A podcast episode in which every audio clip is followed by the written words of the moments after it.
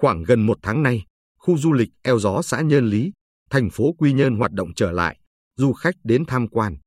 Vui chơi tại đây cũng bắt đầu nhộn nhịp, nhất là vào các ngày cuối tuần.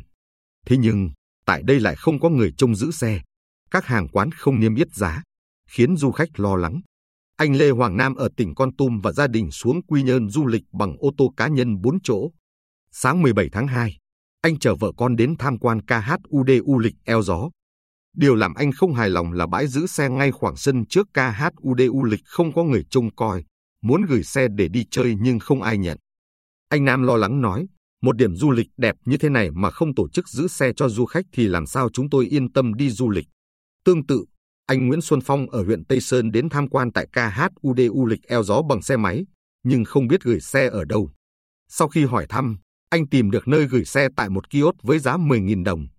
Anh Phong nói, bên cạnh đó, hàng quán không niêm yết giá rõ ràng, mỗi quán bán một giá, du khách ăn uống xong vứt rác bay tứ tung, không có người thu gom, quá bất cập trong khâu quản lý điều hành.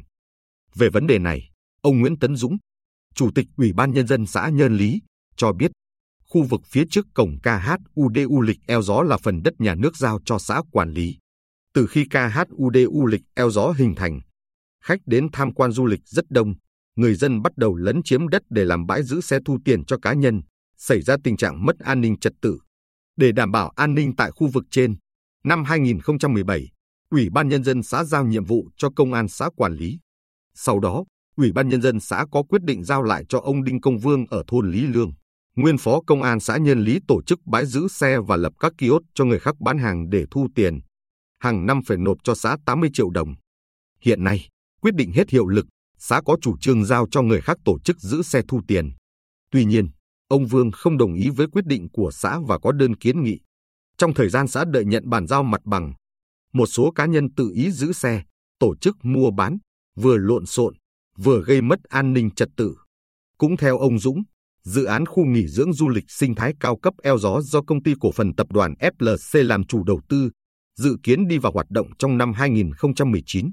Tuy nhiên, do vi phạm quy định về tiến độ đầu tư, Ban Quản lý Khu Kinh tế tỉnh đã chấp dứt hoạt động của dự án.